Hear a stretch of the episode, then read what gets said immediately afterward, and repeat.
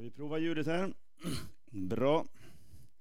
Vad trevligt att vara här igen. Jag sänker den här lite grann för jag är så kort så jag inte har den mitt i ansiktet. Jag var för två år sedan och eh, nu får jag glädjande nog vara här igen tillsammans med er. Och det tycker jag är jätteroligt.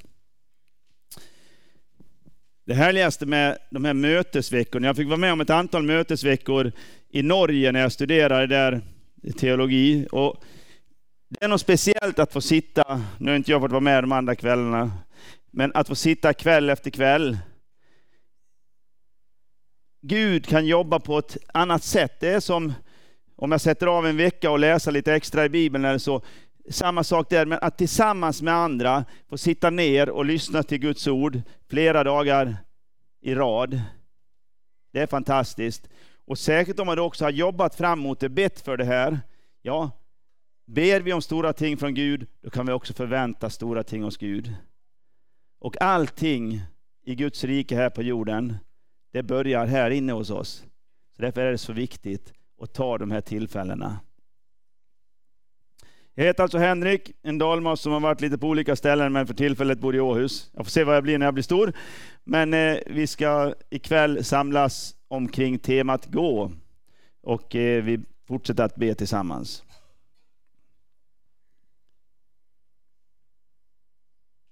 Tack Herre för att du är här ikväll. Det är det viktigaste. Tack också för alla som har kommit hit. Att jag får förmånen att vara här ikväll, att vi alla får förmånen att vara här och veta att du enligt ditt löfte är här med din heliga Ande mitt ibland oss. För att tala till oss, för att ge oss av ditt ord, för att ge oss nya, ny näring och nya visioner och nya idéer. Men framförallt, få se, framförallt få se dig på nytt också ikväll. Tack för att du är en Gud som hör bön. Tack för att du har lyssnat på de böner som har betts för den här veckan, för den här kvällen. Uppfyll ditt löfte att det vi ber om, det ska vi också få, Herre. Så ber jag för var och en här ikväll. Du vet vad vi bär på. Du vet om vi är för första gången eller för hundrade gången eller kanske tusen på möten. Låt det bli ett möte som på nytt med dig ikväll än en gång sitta vid dina fötter.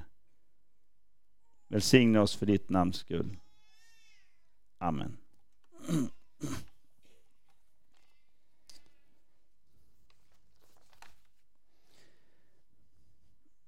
Allt är fixat. Alla står beredda.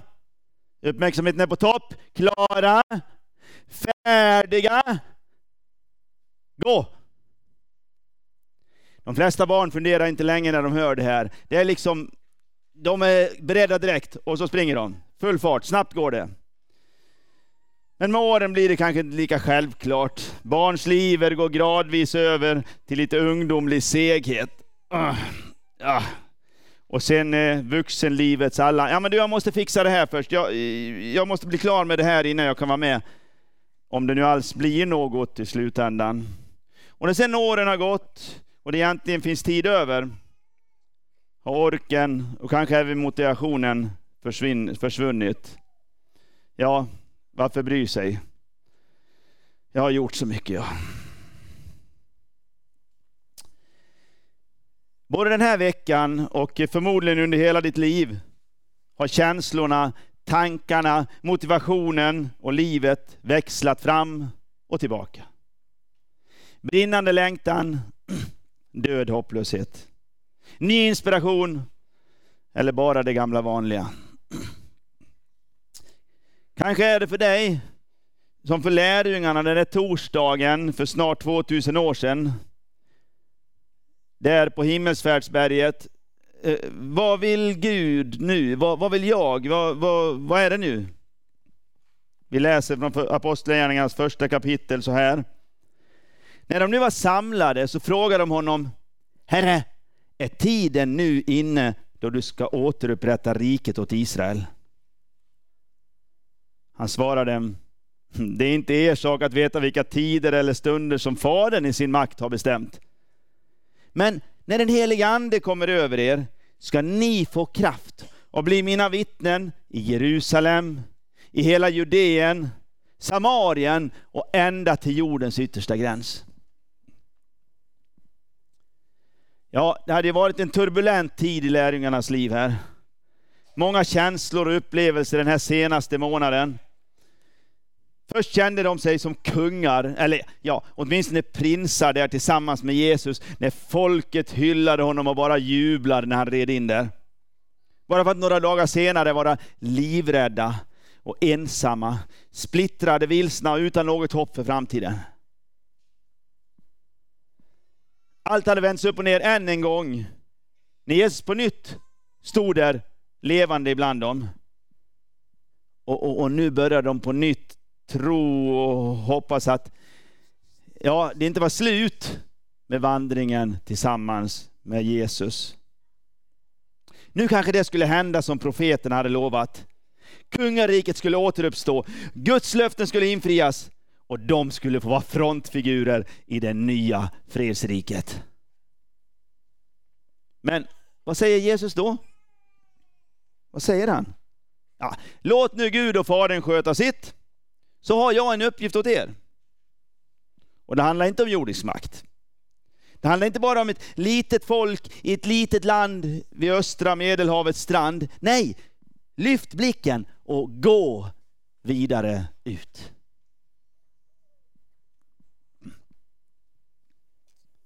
Ni ska få kraft.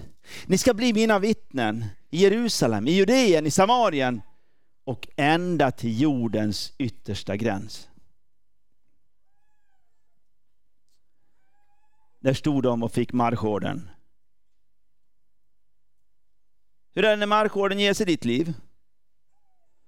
I den vanliga veckorytmen, vardag som helg, rullar livet på med allt som ska göras.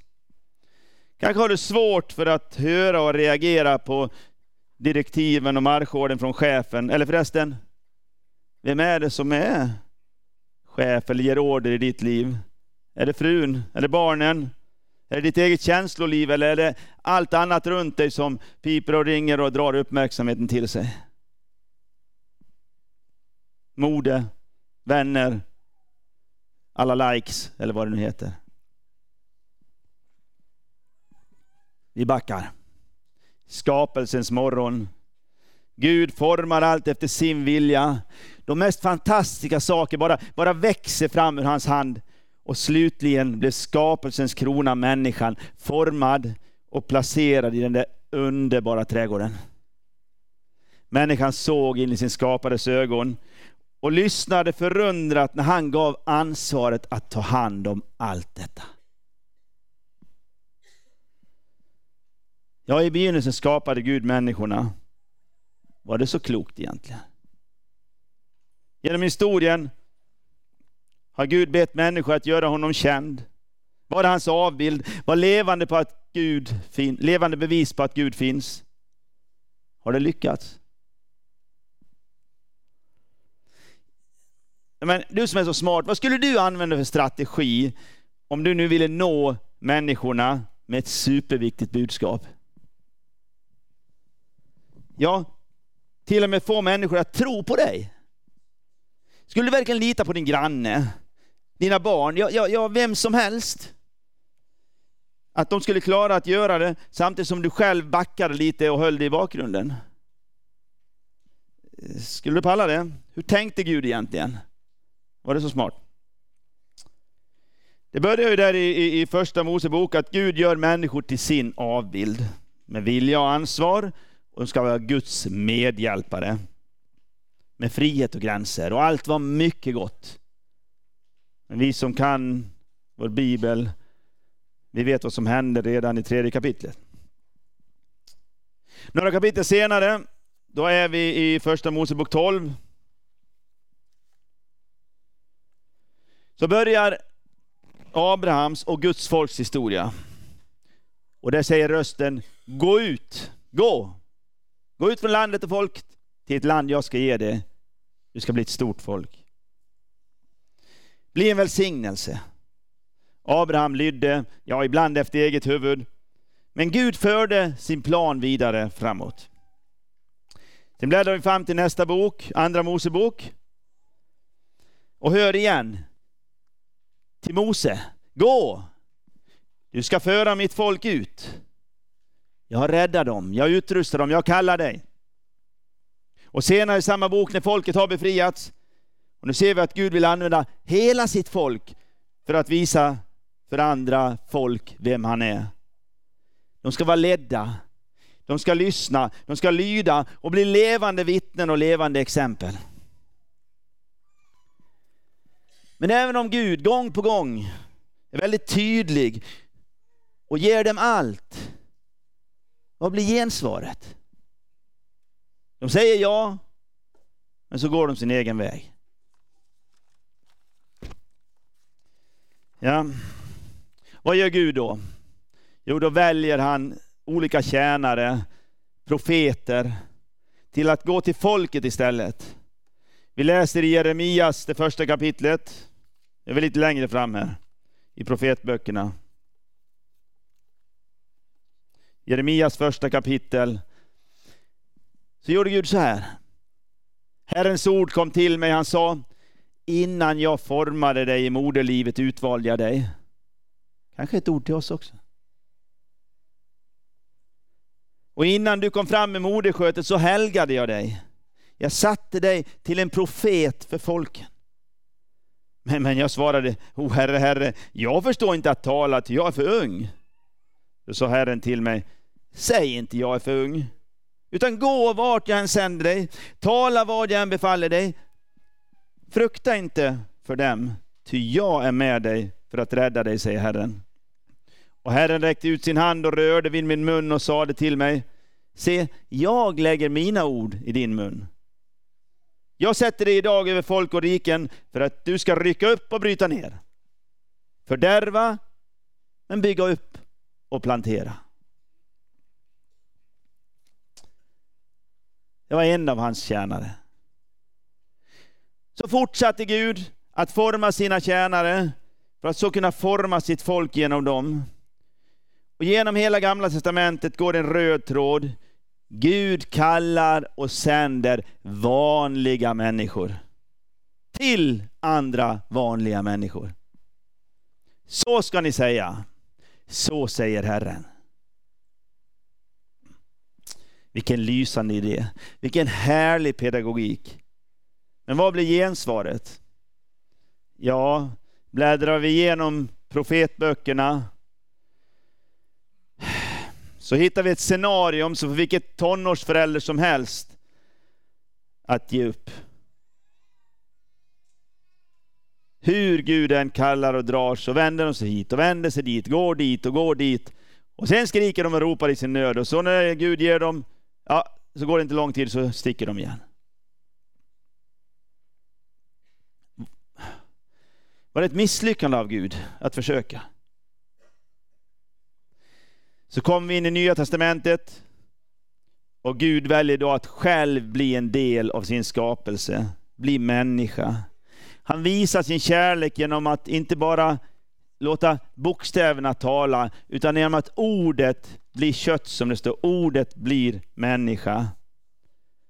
Och vad blir det? Jo, det blir både hyllning, men också kors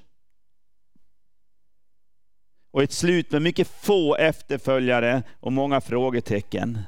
Men det är just där, i detta, som vi återhör det här, gå, gå ut.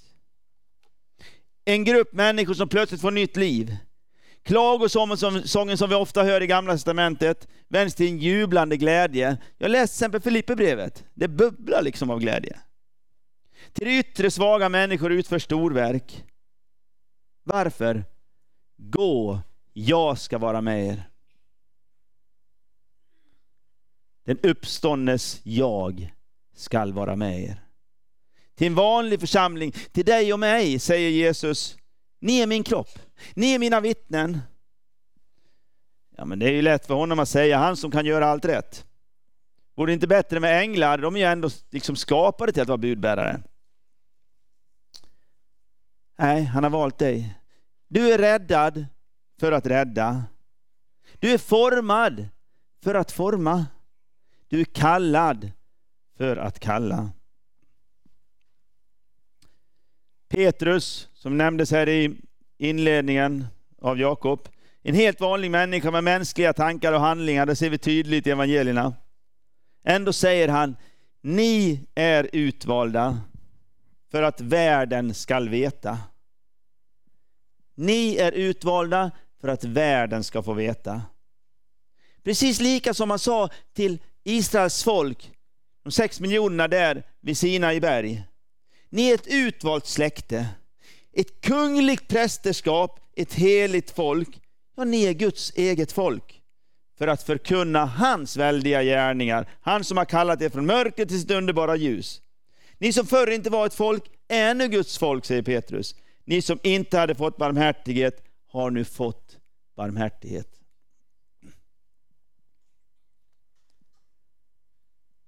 Det var en snabb vandring genom Bibeln.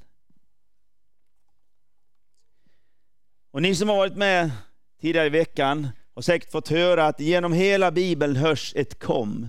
Kom till mig, kom och se, kom och drick. Kom till min stad Jerusalem och möt mig.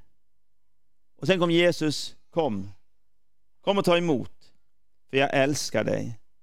Men genom hela Bibeln hörs, hörs också i nästa andetag, gå, ta hand om min skapelse, gå till din bror, gå till ditt folk, gå till andra folk, för jag älskar dem.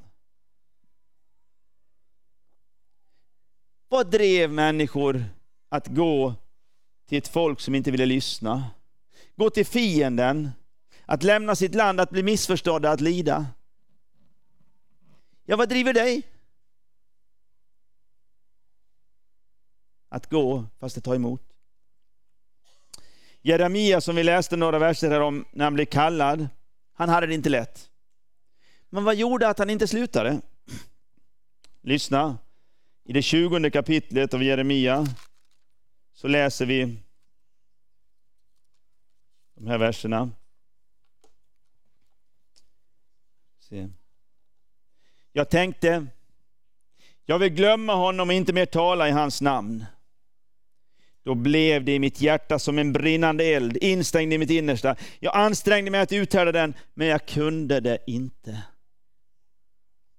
Och samma upplevelse hade Paulus. Han talar om en brand inne i sig för dem han försöker nå. Har Guds kärlek fått röra vid ditt hjärta? Har Guds älskande pulsslag fått fortplanta sig in i ditt liv? Har han fått väcka dig och fånga dig i sin famn och visa dig allt han vill ge dig, allt du äger i honom. Känner du hans kärleksfulla armar runt dig?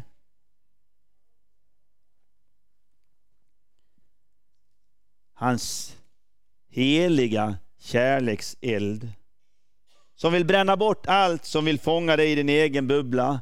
Har den fått komma in och rena dig och sen tända det nya livet i dig? Och sen har han fått jobba med dig så att du växer och formas för hans underbara rike. Ja, då har du också del av denna Guds brinnande kärlek till de människor du har runt dig. En eld som brinner av kärleken från nådens rike. Vi lever i en tid när det är så viktigt att fokusera, fokusera för att du ska nå fram till det du vill. För att nå målet med ditt liv, det du har satt upp. I bruksanvisningen här, från han som skapat dig, så ser vi tydligt att vi måste vända blicken och fokus från oss själva från den här dödens onda cirkel där vi är navelskådare och bara ser på oss själva, både när det gäller vår svaghet och vår förträfflighet. Vi ska vända den till att se upp i Guds ansikte, till kärlekens och förlåtelsens och livets källa. Och där, där i Guds närhet, så vrider han än en gång vår blick. Ser du? Ser du hans hand? Handen som nyss kramade dig, den sträcks ut så pekar han. Titta, titta där, titta dem, titta alla som jag älskar. Alla människor som jag vill nå med min kärlek. Ser du dem? Med mina ögon, säger han.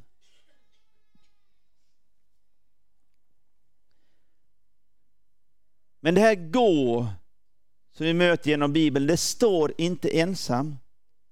Det följs av ett jag. Till Abraham, jag ska välsigna dig och göra ditt namn stort och du ska bli en välsignelse. Till Isak, jag ska vara med och välsigna dig. Till Mose, gå, jag ska vara med dig. Till Josua, Herren själv ska gå före dig, han ska vara med dig. Han sviker dig inte och överger dig inte. Var inte rädd, tappa inte modet. Och till, till profeterna, jag sänder dig. Och till lärjungarna där på Oljeberget, gå ut i hela världen och se, jag är med er. Det är inte ditt jag som är viktigt här, utan Guds allsmäktiga jag.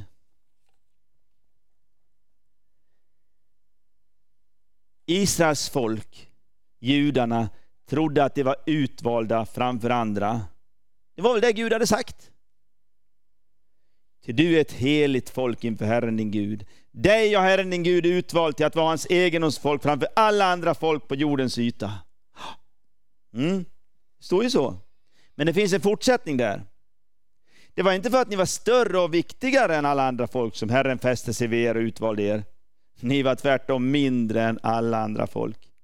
Utan det var därför att Herren älskar er och höll den ed som han hade svurit era fäder, som Herren förde er ut med stark hand och befriade dig ur träldomshuset, ur den egyptiske kungens hand, ur faraos hand. Så sa han till Israels folk. Vi har inte valt oss själva, för att vi är så förträffliga. Vi har inte kommit med vårt CV och slängt på bordet framför Jesus och sagt, här är jag. Här är jag. Nej, han har valt oss. Och det är han som vill utrusta oss. Och att Gud har valt dig och gett dig ett nytt liv, det är inget som du har någon förtur till eller har valt själv. Och det är både Jesus och apostlarna väldigt tydliga med. Vi har inte någon självklar förtur. Lever du för dig själv så kommer du att förlora ditt liv. Blir du inkrökt i dig själv, då kommer du att missa målet.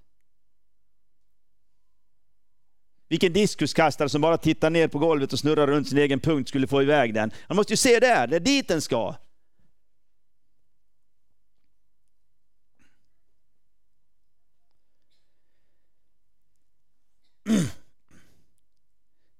För Guds nåd och kärlek är inte bara brinnande, den är också levande. Den kan inte stängas inne. De flesta av oss känner till den lilla bibeln, Johannes 3.16 där vi kan läsa om Guds plan med världen. Men om vi sätter en etta framför då, första Johannes 3.16 och versen efter, kan ni den?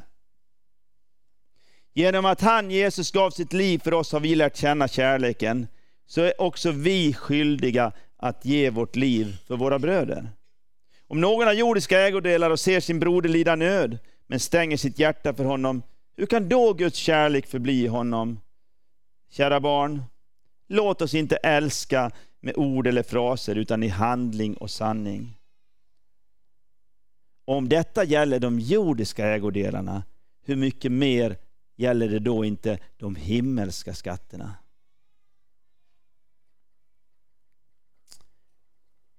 Det är verkligen spännande att läsa, som någon sa, när boken Apostlagärningarna, den borde egentligen heta inte apostlarnas gärningar, utan andens gärningar. För det händer saker hela tiden. Efter den första pingsten. De är frimodiga, under sker, församlingen växer. Någon undervisar i templet och en annan kallas ut på en öde väg i öknen för att undervisa. Men det som ändå fångar mig mest är det som Petrus och Johannes säger när de judiska ledarna har tagit dem till fånga och försöker hota dem till tystnad. Jag tror de orden satt kvar i väggarna där vid Stora rådet ganska länge. Vi för vår del kan inte hålla tyst med vad vi har sett och hört. Var hittar vi det hos mig i ditt liv? Vad är vi rädda för att förlora? Är vår mänskliga mask, vår mänskliga ära mer värd än Guds ära och hans kärlek?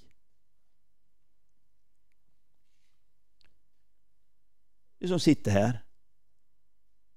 Om dig står det att du är Guds verk. Skapade Kristus Jesus till goda gärningar som Gud har förberett för att du ska vandra in i dem. Vi är grenar på Kristusträdet. Han är stammen och vi är grenarna som människor ser och gläds åt. Kan vi trots vår svaghet vara lik den besvärliga församlingen där i Korint som Paulus skriver om att ni är Kristus brev, skrivna inte med bläck utan med den levande Gudens ande. Kan det stämma på oss också?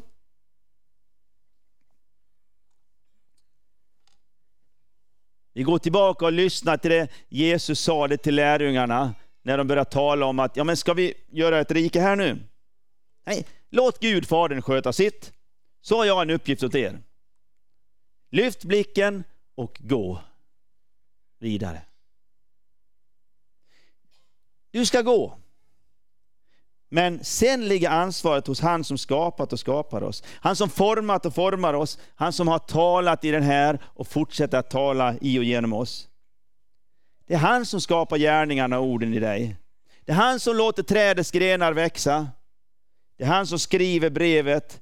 Och kraften som verkar i oss, det är ingen liten sak det. Det är samma som uppväckte Jesus från de döda. Och vad kan då stoppa oss?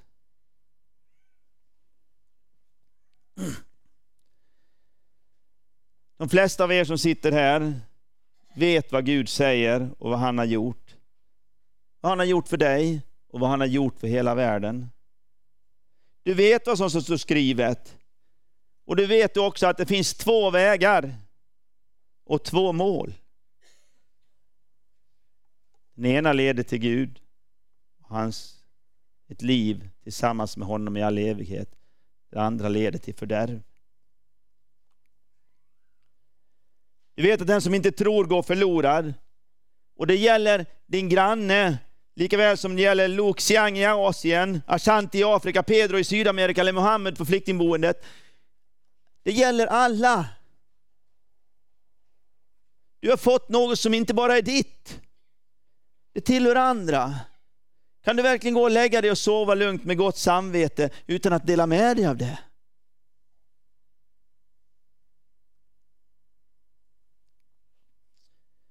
Jag kan bara gå till mig själv. Så är det några saker som jag vet gör skillnad. För det första, närheten till han som har skapat och räddat mig. Det är jobbigt, det är svårt. Det är konstigt att det är det. Vi som har så mycket hjälpmedel i vår tid och borde ha all tid i världen att sätta oss ner i godan ro. Säkert en timme per dag, det skulle inte vara något problem väl? Och så blir det nästan ingenting. För det andra så är vi så fokuserade på oss själva och vårt liv här i världen. Och för det tredje så är vi så påverkade av allt runt oss som vill fånga och forma oss. Om vi tänker på de här tre sakerna, vår egocentriskhet, vår, vår, vår, hur vi är så fångade av allt runt oss och hur lätt det är att missa närheten till han som har skapat och räddat oss. Ja, då kanske vi förstår varför det är lite trögt och motstånd. Men då, då, då ska vi få en uppmuntran här. Något så osvängt som att lägga oss i varandras liv. Så här läser vi i Hebreerbrevet, det tionde kapitlet, från vers 23. Först, låt oss orubbligt hålla fast vid hoppets bekännelse, för han som har gett oss löftet är trofast.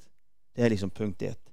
Och sen står det, låt oss ge akt på varandra och sporra varandra till kärlek och goda gärningar. Pusha varandra, ge dem klapp i ryggen, kom igen. Och låt oss inte överge våra sammankomster så som några brukar göra, utan istället uppmuntra varandra. Och det är så mycket mer som ni ser att dagen närmar sig.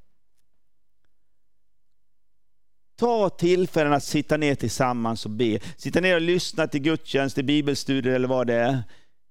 Ta tillfälle att fråga varandra, hur har du med din frälsare? Men också, hur har din granne det med din frälsare? Säg, jag ska be för dig när du går till henne eller han. Jag ska be för dig imorgon när du är på jobbet och möter dina arbetskamrater. Att du ska få ett ord och säga till dem i rätt stund.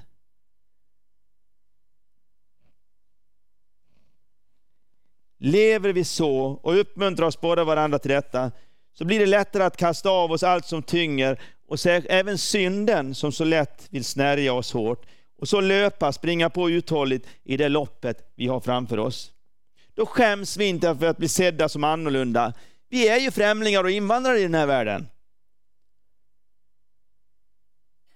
För det är ju så, om vi självklart inför andra säger att det här tror jag på, då kan vi bli sedda som några ufon. Det är stor risk. Men än sen, om det är det viktigaste. När vi möter andra människor med det vi har fått, när vi ger vidare av den livsgrund och det framtidshopp som bär genom allt vi kan möta, även genom dödens smärta, så är det ju verkligen det viktigaste vi kan ge till andra. Det enda som är verkligt viktigt här i världen. Ja, men hur ska jag då göra? Jag ska sluta med att bara ge ett kort exempel från eh, texten på midsommarsöndagen. Minns ni vad det handlade om på midsommarsöndagen? Det handlade om Johannes döparen och hans två föräldrar. Sakarias, Elisabet och så Johannes döparen. Sakarias, som är präst av prästsläkt, tjänstgör i templet och får en syn, en uppenbarelse. En ängel säger att du ska få en son. Han tror det inte och blir stum. Och vad gör han då? Antingen när man får en sån uppenbarelse, då rusar man bara ut och men han var ju stum, då kunde han bara gått hem och gömt sig i en vrå. Vet vad det står om honom? Han stannade kvar tills hans tjänstetid var slut. Alltså, han hade en uppgift där. Han hade ett uppdrag. Han fortsatte det trots en stor uppenbarelse och trots att han hade blivit stum. Han varken rusade ut i vild fart eller gick därifrån i bitterhet. Han var kvar på sin post. Och var på det sättet vittnesbörd. Elisabet då, där hemma, som börjar bli gravid. Ja, det står faktiskt att hennes grannar och släktingar fick höra att Herren hade visat henne så stor barmhärtighet och gladde sig med henne. Hon berättade för grannarna och vännerna om det Gud hade gjort i hennes liv. Och sen den tredje personen då, Johannes, född in i kallelsen. Ja, och Johanna han han blir ung? Ger sig ut i öknen. Men när Gud sänder människor till han, ja, då talar han. Då talar han Guds ord, även om det var hårda och vassa ord som de behövde höra för att vakna och väckas. Tre personer och en enda liten text med några få verser. Och ändå säger det tre olika typer av vittnesbörd till människor i vår närhet. Vi behöver inte göra det så komplicerat, men vi ska gå med det vi har fått. Vi ska tala när tillfälle bjuds. Och vi ska be att han sänder både oss och de vi har kring oss för att möta andra människor. För det är så att Gud har ett uppdrag och Gud har ett mål med människorna här. Och det är också ditt och mitt uppdrag och mål. Därför säger jag, gå Må Gud vara med dig. Amen.